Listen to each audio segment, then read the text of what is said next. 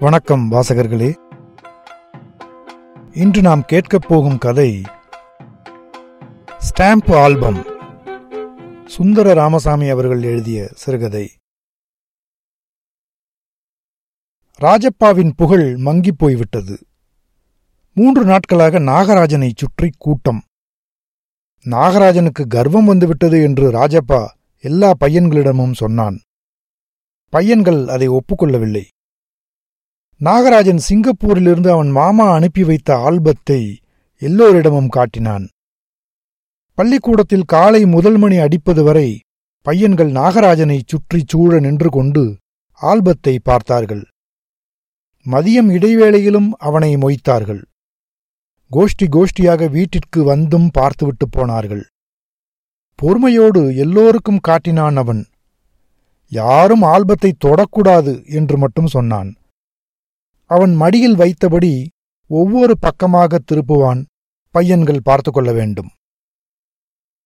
வகுப்பு பெண்களுக்கும் நாகராஜனின் புதிய ஆல்பத்தை பார்க்க வேண்டுமென்று ஒரே ஆசை. பெண்கள் சார்பில் பார்வதி வந்து கேட்டாள். அவள் தைரியத்திற்கு பெயர் போனவள். ஆல்பத்திற்கு அட்டை போட்டு அவள் கையில் கொடுத்தான் நாகராஜன்.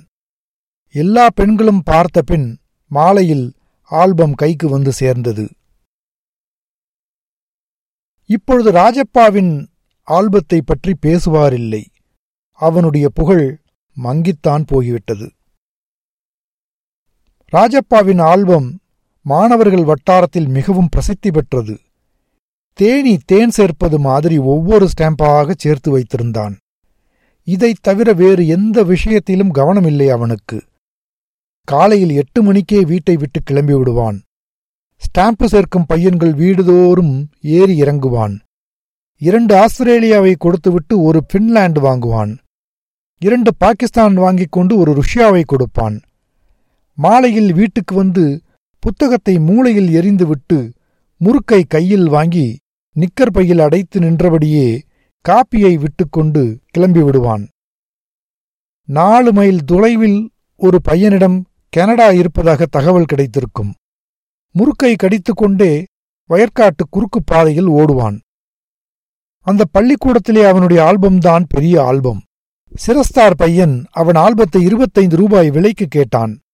பணக்கொழுப்பு பணத்தை கொடுத்து ஆல்பத்தை விலைக்கு வாங்கிவிடலாம் என்று நினைத்தான். ராஜப்பா சுட சுட பதில் கொடுத்தான். உங்க வீட்ல ஒரு அழகான குழந்தை இருக்கே. முப்பது ரூபா தரேன். விலைக்கு தாயேன்? என்று கேட்டான். கூடியிருந்த பையன்கள் எல்லோரும் கைதட்டி விசிலடித்து ஆமோதித்தார்கள். ஆனால் இப்பொழுது அவன் ஆல்பத்தை பற்றி பேச்சே இல்லை. அது மட்டுமல்ல நாகராஜனின் ஆல்பத்தை பார்த்தவர்கள் எல்லோரும் அதை ராஜப்பாவின் ஆல்பத்தோடு ஒப்பிட்டு பேசினார்கள். ராஜப்பாவின் ஆல்பத்தை தூக்கி அடித்து விட்டதாம். ராஜப்பா நாகராஜனின் ஆல்பத்தை கேட்டு வாங்கி பார்க்கவில்லை. ஆனால் மற்ற பையன்கள் பார்க்கிற பொழுது அந்த பக்கமே திரும்பாதது போல் பாவித்துக்கொண்டு ஓரக்கண்ணால் பார்த்து கொண்டான். உண்மையாகவே நாகராஜனின் ஆல்பம் மிகவும் அழகாகத்தான் இருந்தது. ராஜப்பா ஆல்பத்தில் இருந்த ஸ்டாம்புகள் நாகராஜனின் ஆல்பத்தில் இல்லை. எண்ணிக்கை குறைவுதான். ஆனால் அந்த ஆல்பமே அற்புதமாக இருந்தது. அதை கையில் வைத்துக் கொண்டிருப்பதே பெருமை தரும் விஷயம்தான். அந்த மாதிரி ஆல்பமே அந்த ஊர் கடைகளில் கிடைக்காது. நாகராஜனின் ஆல்பத்தில் முதல் பக்கத்தில் முத்து முத்தான எழுத்தில் கீழ்கண்டவாறு எழுதியிருந்தது. அவன் மாமா அப்படி எழுதியிருந்தார். A S Nagarajan. வெட்கம் கெட்டுப்போய் இந்த ஆல்பத்தை யாரும் திருட வேண்டாம். மேலே எழுதியிருக்கும் பெயரை பார். இது என்னுடைய ஆல்பம். புல் பச்சை நிறமாக இருப்பது வரை தாமரை சிவப்பாக இருப்பது வரை சூரியன் கிழக்கில் உதித்து மேற்கில் அஸ்தமிப்பது வரை இந்த ஆல்பம் என்னுடையதுதான். மற்ற பையன்கள் எல்லோரும் இதை தங்களுடைய ஆல்பத்திலும் எழுதி கொண்டார்கள். பெண்கள் தங்களுடைய நோட் புத்தகத்திலும் பாடப்புத்தகத்திலும் எழுதி கொண்டார்கள். எதுக்குடா அவனை பார்த்து காப்பி அடிக்கணும் ஈ அடிச்சான் காப்பி? என்று எல்லா பையன்களிடத்திலும் இறைந்தான் ராஜப்பா. ஒருவரும் பதில் பேசாமல் ராஜப்பா முகத்தையே பார்த்து கொண்டிருந்தார்கள். கிருஷ்ணனுக்கு பொறுக்கவில்லை. போடா அசூய பிடிச்ச பயலே என்று கத்தினான் கிருஷ்ணன். எனக்கு எதுக்குடா அசூய? அவன் ஆல்பத்தை விட என் ஆல்பம் பெருசுடா என்றான் ராஜப்பா. அவனிடம் இருக்கிற ஒரு ஸ்டாம்ப் உன்னிடம் இருக்கா? Indonesia stamp? ஒன்னு போருமே. கண்ணில் ஒத்திக்கடா அவன் ஸ்டாம்ப என்றான் கிருஷ்ணன். என்னிடம் இருக்கிற ஸ்டாம்பெல்லாம் அவனிடம் இருக்கா? என்று கேட்டான் ராஜப்பா. அவனிடம் இருக்கிற ஒரு ஸ்டாம்ப் ஒன்னு காட்டு பார்ப்போம் என்றான் கிருஷ்ணன். என்னிடம் இருக்கிற ஒரு ஸ்டாம்ப் அவன் காட்டட்டும் பார்க்கலாம். பத்து ரூபாய் பெட்டு உன் ஆல்பம் குப்பை தொட்டி ஆல்பம் என்று கத்தினான் கிருஷ்ணன். எல்லா பையன்களும் குப்பை தொட்டியா ஆல்பம் குப்பை தொட்டியா ஆல்பம் என்று கத்தினார்கள். தன்னுடைய ஆல்பத்தை பற்றி இனிமேல் பேசி பயனில்லை என்று தெரிந்து கொண்டான் ராஜப்பா. அவன் அரும்பாடுபட்டு சிறுக சிறுக சேர்த்த ஆல்பம் சிங்கப்பூரிலிருந்து ஒரு தபால் வந்து நாகராஜனை ஒரே நாளில் பெரியவனாக்கி விட்டுவிட்டது. இரண்டிற்கும் உள்ள வேற்றுமை பையன்களுக்கு தெரியவில்லை. சொன்னாலும் அசடுகளுக்கு மண்டையில் ஏறாது. ராஜப்பா தன்னிலையின்றி குமைந்து கொண்டிருந்தான். பள்ளிக்கூடம் போவதற்கே பிடிக்கவில்லை. மற்ற பையன்கள் முகத்தில் விழிப்பதற்கே வெட்கமாக இருந்தது. வழக்கமாக சனி ஞாயிறுகளில் ஸ்டாம்பு வேட்டைக்கு அலையாத அலைச்சல் அலைபவன் இந்த தடவை வீட்டை விட்டு வெளியே தலை நீட்டவில்லை. ஒரு நாளில் ராஜப்பா அவன் ஆல்பத்தை எத்தனை தடவை திருப்பி திருப்பி பார்ப்பான் என்பதற்கு கணக்கே கிடையாது. இரவு படுத்துக்கொண்ட பின் திடீரென்று ஏதோ நினைத்துக்கொண்டு ட்ரங்க் பெட்டியை திறந்து ஆல்பத்தை எடுத்து ஒரு புரட்டு புரட்டி விட்டு வருவான். அதை இரண்டு நாட்களாக வெளியிலேயே எடுக்கவில்லை. ஆல்பத்தை பார்ப்பதற்கே எரிச்சலாக இருந்தது. நாகராஜனின் ஆல்பத்தை பார்க்கிற பொழுது தன்னுடைய ஆல்பம் வெறும் அப்பளக்கட்டு என்றுதான் தோன்றிற்று அவனுக்கு. அன்று மாலை ராஜப்பா நாகராஜனின் வீடு தேடிச் சென்றான். அவன் ஒரு முடிவுக்கு வந்துவிட்டான். இந்த அவமானத்தை அவனால் அதிக நாட்கள் தாங்கிக் கொண்டிருக்க முடியாது. திடீரென்று ஒரு புதிய ஆல்பம் நாகராஜன் கைக்கு வந்து சேர்ந்திருக்கிறது. அவ்வளவுதானே? ஸ்டாம்பு சேகரிப்பதிலுள்ள தந்திரங்கள் அவனுக்கு என்ன தெரியும்? ஒவ்வொரு ஸ்டாம்புக்கும் ஸ்டாம்பு சேர்க்கிறவர்கள் மத்தியில் என்ன மதிப்புண்டு என்பது அவனுக்கு தெரியுமா? என்ன பெரிய ஸ்டாம்பு தான் சிறந்த ஸ்டாம்பு என்று நினைத்துக் கொண்டிருப்பான்? அல்லது பெரிய தேசத்து ஸ்டாம்பு தான் அதிக மதிப்புள்ளது என்று எண்ணிக்கொண்டிருப்பான்? எப்படியும் அவன்- அமைச்சூர் அமைச்சூர்தானே தன்னிடம் இருக்கும் உதவாக்கரை ஸ்டாம்புகள் சில கொடுத்து மணியான ஸ்டாம்புகளை தட்டிவிட முடியாதா என்ன? எத்தனையோ பேருக்கு நாமம் சாத்தவில்லையா? இதில் இருக்கிற தந்திரமும் மாயமும் கொஞ்சமா? நாகராஜன் எந்த மூளைக்கு? ராஜப்பா நாகராஜன் வீட்டை அடைந்து மாடிக்குச் சென்றான். அவன் அடிக்கடி வருகிற பையன் என்பதால் யாரும் ஒன்றும் சொல்லவில்லை. மாடியில் சென்று நாகராஜனின் மேஜைக்கு முன் உட்கார்ந்து கொண்டான். சிறிது நேரம் கழிந்ததும் நாகராஜனின் தங்கை காமாட்சி மாடிக்கு வந்தாள். அண்ணா டவுனுக்கு போயிருக்கான். என்று சொல்லிவிட்டு அண்ணா ஆல்பத்தை பாத்தியா? என்று கேட்டாள். ம் என்றான் ராஜப்பா. அழகான ஆல்பம் இல்லையா? ஸ்கூல்ல வேற யார்கிட்டையும் இவ்வளோ பெரிய ஆல்பம் இல்லையாமே? யார் சொன்னா? அண்ணா தான் சொன்னா. பெரிய ஆல்பம் என்றால் என்ன? பார்க்க பெரிதாக இருந்தால் போதுமா? சிறிது நேரம் அங்கிருந்து விட்டு காமாட்சி கீழே சென்று விட்டாள். ராஜப்பா மேஜையில் கிடந்த புத்தகங்களை பார்த்து கொண்டிருந்தான். திடீரென்று டிராயர் பூட்டில் கை பட்டது. பூட்டை இழுத்துப் பார்த்தான். பூட்டித்தான் இருந்தது. திறந்து பார்த்தால் என்ன? மேஜை மேலிருந்து சாவியை கண்டெடுத்தான். ஏணிப்படியோரம் சென்று ஒரு தடவை கீழே குனிந்து பார்த்துவிட்டு சட்டென்று டிராயரை திறந்தான். மேலாக ஆல்பம் இருந்தது. முதல் பக்கத்தை திருப்ப அதில் எழுதியிருந்ததை வாசித்தான். நெஞ்சு படக் படக்கென்று அடித்துக் கொண்டது. ஒரு நிமிஷத்தில் டிராயரை பூட்டினான். ஆல்பத்தை எடுத்து சட்டை நிக்கரில் செருகிக் கொண்டு கீழிறங்கி வீட்டை பார்த்து ஓட்டமாக ஓடினான். நேராக வீட்டிற்குள் சென்று புத்தக அலமாரிக்கு பின்னால் ஆல்பத்தை மறைத்து வைத்தான். வாசல் பக்கம் வந்தான். உடம்பு பூராவும் கொதிப்பது போலிருந்தது. தொண்டை உலர்ந்தது. முகத்தில் ஜிவ் ஜிவ் என்று ரத்தம் குத்திற்று. இரவு எட்டு மணிக்கு எதிர் வீட்டு அப்பு வந்தான். கையையும் தலையையும் ஆட்டிக்கொண்டு விஷயத்தைச் சொன்னான். நாகராஜன் ஸ்டாம்ப் ஆல்பத்தை காணவில்லையாம். அவனும் நாகராஜனுமாக டவுனுக்கு சென்றிருந்தார்களாம். திரும்பி வந்து பார்க்கிற பொழுது மாயமாக மறைந்து விட்டதாம் ஆல்பம். ராஜப்பாவுக்கு ஒன்றும் பேச முடியவில்லை. அவன் எப்படியாவது போய்விட்டால் போதும் என்று இருந்தது.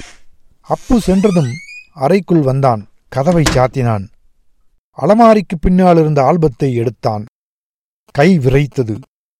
ஜன்னல் வழியாக யாராவது பார்த்து விடுவார்கள் என்று பயந்து மீண்டும் ஆல்பத்தை அலமாரிக்கு பின்புறம் திணித்தான்.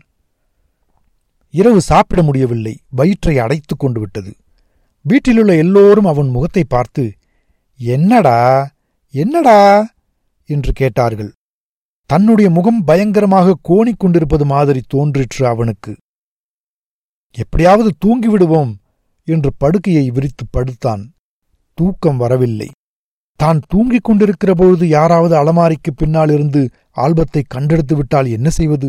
என்று பயந்து ஆல்பத்தை எடுத்து வந்து தலையணைக்கு அடியில் வைத்துக் கொண்டான். இரவு எப்பொழுது தூங்கினான் என்பது அவனுக்கே தெரியாது. காலையில் கண் விழித்த பின்பும் தலையணையில் இருந்த ஆல்பத்தை எடுக்க முடியவில்லை. தாயாரும் தகப்பனாரும் ஒருவர் மாற்றி ஒருவர் அங்கு வந்து கொண்டிருந்தார்கள். ஆல்பத்தோடு பாயை சுருட்டி அதன் மேல் உட்கார்ந்து கொண்டான். காலையில் மீண்டும் அப்பு வந்தான். அப்பொழுதும் ராஜப்பா பாய் மேல்தான் உட்கார்ந்து கொண்டிருந்தான். அப்பு காலையில் நாகராஜன் வீட்டுக்கு போய்விட்டு வந்திருந்தான். நேத்து அவனோட வீட்டுக்கு போனியோ? என்று கேட்டான் அப்பு. ராஜப்பாவுக்கு வயிற்றை கலக்கிற்று ஒரு தினுசாக மண்டையை ஆட்டினான். எப்படி வேண்டுமென்றாலும் அர்த்தம் எடுத்துக்கொள்ளும்படி தலையை அசைத்தான். நாங்க வெளியில் போன பின் நீ மட்டும்தான் அங்கே வந்தாய் என்று காமாட்சி சொன்னால் என்றான் அப்பு. தன்னை சந்தேகப்படுகிறார்கள் என்பது தெரிந்துவிட்டது ராஜப்பாவுக்கு. நேற்று ராத்திரியிலிருந்து இதுவரை அழுது கொண்டே இருக்கிறான் நாகராஜன். அவன் அப்பா போலீஸுக்கு சொன்னாலும் சொல்லுவார் போல் இருக்கிறது என்றான் அப்பு. ராஜப்பா வாய் பேசாமல் இருந்தான். அவன் அப்பாவுக்கு டிஎஸ்பி ஆபீஸ்ல தானே வேலை? அவர் விரல அசைச்சா போலீஸ் படைய திரண்டு விடும் என்றான் அப்பு. நல்ல வேளை அப்புவை தேடி அவன் தம்பி வந்தான். அப்பு சென்று விட்டான் ராஜப்பாவின் தகப்பனாரும் காலை உணவை முடித்துக்கொண்டு சைக்கிளில் ஆபீஸ் சென்று விட்டார். வாசல் கதவு சாத்தியிருந்தது. ராஜப்பா படுக்கையிலேயே உட்கார்ந்து கொண்டிருந்தான். அரை மணி நேரம் ஆயிற்று அப்படியே அசையாமல் உட்கார்ந்து கொண்டிருந்தான். அப்போது வாசல் கதவை தட்டும் ஓசை கேட்டது. Police police! என்று தனக்குள் சொல்லிக் கொண்டான் ராஜப்பா. வாசல் கதவில் உள்ளே சங்கிலி போட்டிருந்தது. வாசல் கதவை தட்டும் சப்தம் தொடர்ந்து கேட்டது. ராஜப்பா பாய்க்குள்ளிருந்து ஆல்பத்தை வெளியே எடுத்துக்கொண்டு மாடிக்கு ஓடினான். அங்கே நிற்க முடியவில்லை. அலமாரிக்கு பின்னால் ஆல்பத்தை திணித்தான். சோதனை போட்டால் அகப்பட்டு விடுமே. ஆல்பத்தை எடுத்துக்கொண்டு சட்டைக்குள் மறைத்தவாறே கீழே வந்தான். அப்பொழுதும் வாசல் கதவை தட்டும் ஓசை கேட்டுக்கொண்டே இருந்தது. யாருடா? கதவை திறையன். என்று அம்மா உள்ளே இருந்து கத்திக் கொண்டிருந்தாள். இன்னும் சில வினாடிகளில் அம்மாவே வந்து திறந்து விடுவாள். ராஜப்பா பின்புறம் ஓடினான். மட மட என்று ஸ்நான அறைக்குள் சென்று கதவை தாழிட்டுக் கொண்டான். வெந்நீர் அடுப்பு தக தகவென்று எரிந்து கொண்டிருந்தது. பட்டென்று ஆல்பத்தை அடுப்பில் போட்டான். ஆல்பம் பற்றி எரிந்தது. அவ்வளவும் மணி மணியான ஸ்டாம்புகள். எங்கும் கிடைக்காத ஸ்டாம்புகள். தன்னை அறியாமலே கண்களில் நீர் துளித்து விட்டது ராஜப்பாவுக்கு.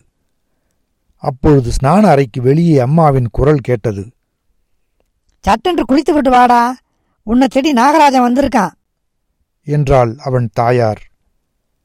ராஜப்பா நிக்கரை கழற்றி ஸ்நான அறை கொடியில் போட்டுவிட்டு ஈரத் துண்டை கட்டிக்கொண்டு வெளியே வந்தான். வீட்டிற்குள் வந்து புதுச் சட்டையும் நிக்கரும் போட்டுக்கொண்டு மாடிக்குச் சென்றான். நாகராஜன் நாற்காலியில் உட்கார்ந்து கொண்டிருந்தான். ராஜப்பாவை பார்த்ததுமே என் ஸ்டாம்பு ஆல்பம் தொலைந்து போய்விட்டதடா? என்று ஈனமான குரலில் சொன்னான். முகத்தில் வருத்தம் தெரிந்தது. அழுது குளித்திருக்கிறான் என்பதையும் கண்கள் சொல்லிற்று. எங்கே வைத்தாயடா? என்று கேட்டான் ராஜப்பா. டிராயரில் பூட்டி வைத்திருந்ததாகத்தான் ஞாபகம். டவுனுக்கு சென்றுவிட்டு திரும்பி வந்து பார்க்கிற பொழுது காணவில்லை. நாகராஜன் கண்களிலிருந்து கண்ணீர் வழிந்தது. அவன் ராஜப்பா முகத்தை பார்ப்பதற்கு வெட்கப்பட்டு முகத்தை வேறு பக்கம் திருப்பிக் கொண்டான். அழாதேடா அழாதேடா என்று தேற்றினான் ராஜப்பா. ராஜப்பா சமாதானம் சொல்லச் சொல்ல மேலும் மேலும் பெரிதாக அழுதான் நாகராஜன். ராஜப்பா சட்டென்று கீழே சென்றான். ஒரு நிமிஷத்திற்குள் நாகராஜன் முன்னால் வந்து நின்றான். அவன் கையில் அவனுடைய ஆல்பம் இருந்தது. நாகராஜா இது என்னுடைய ஆல்பம். இதை நீயே வைத்துக்கொள். உனக்கே உனக்குத்தான். என்ன அப்படி பார்க்கற? விளையாட்டில்ல. உனக்குத்தான். உனக்கேதான். சும்மா சொல்கிறாய் என்றான் நாகராஜன். இல்லையடா உனக்கே தருகிறேன். நிஜமாகத்தான். உனக்கே உனக்கு வைத்துக்கொள். ராஜப்பா அவன் ஸ்டாம்ப் ஆல்பத்தை கொடுத்து விடுவதா? நடக்கக்கூடியதா? நாகராஜனால் நம்ப முடியவில்லை. ஆனால் ராஜப்பா அதையே திரும்ப திரும்ப சொல்லிக் கொண்டிருந்தான். அவனுக்கு குரல் கம்மி விட்டது. எனக்கு தந்து விட்டால் உனக்கு?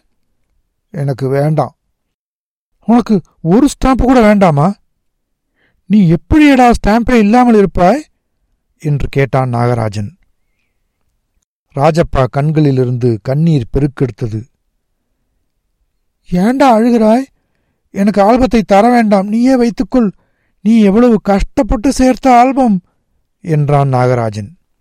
இல்லை நீ வைத்துக்கொள். உனக்கே இருக்கட்டும். எடுத்துக்கொண்டு உன் வீட்டுக்கு போய்விடு. போ போ! என்று ராஜப்பா அழுது கொண்டே கத்தினான். நாகராஜனுக்கு ஒன்றுமே புரியவில்லை. அவன் ஆல்பத்தை எடுத்துக்கொண்டே கீழே இறங்கி வந்தான். சட்டையை தூக்கி கண்களை துடைத்து கொண்டே பின்னால் இறங்கி வந்தான் ராஜப்பா.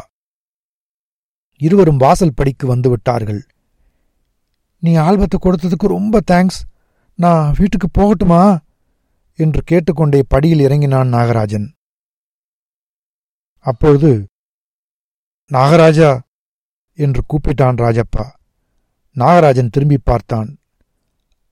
அந்த ஆல்பத்தை கொண்டா. இன்று ராத்திரி ஒரே ஒரு தடவை பூராவையும் பார்த்துவிட்டு காலையில் உன் வீட்டில் கொண்டு வந்து தந்து விடுகிறேன் என்றான் ராஜப்பா. சரி என்று ஆல்பத்தை கொடுத்துவிட்டு போனான் நாகராஜன்.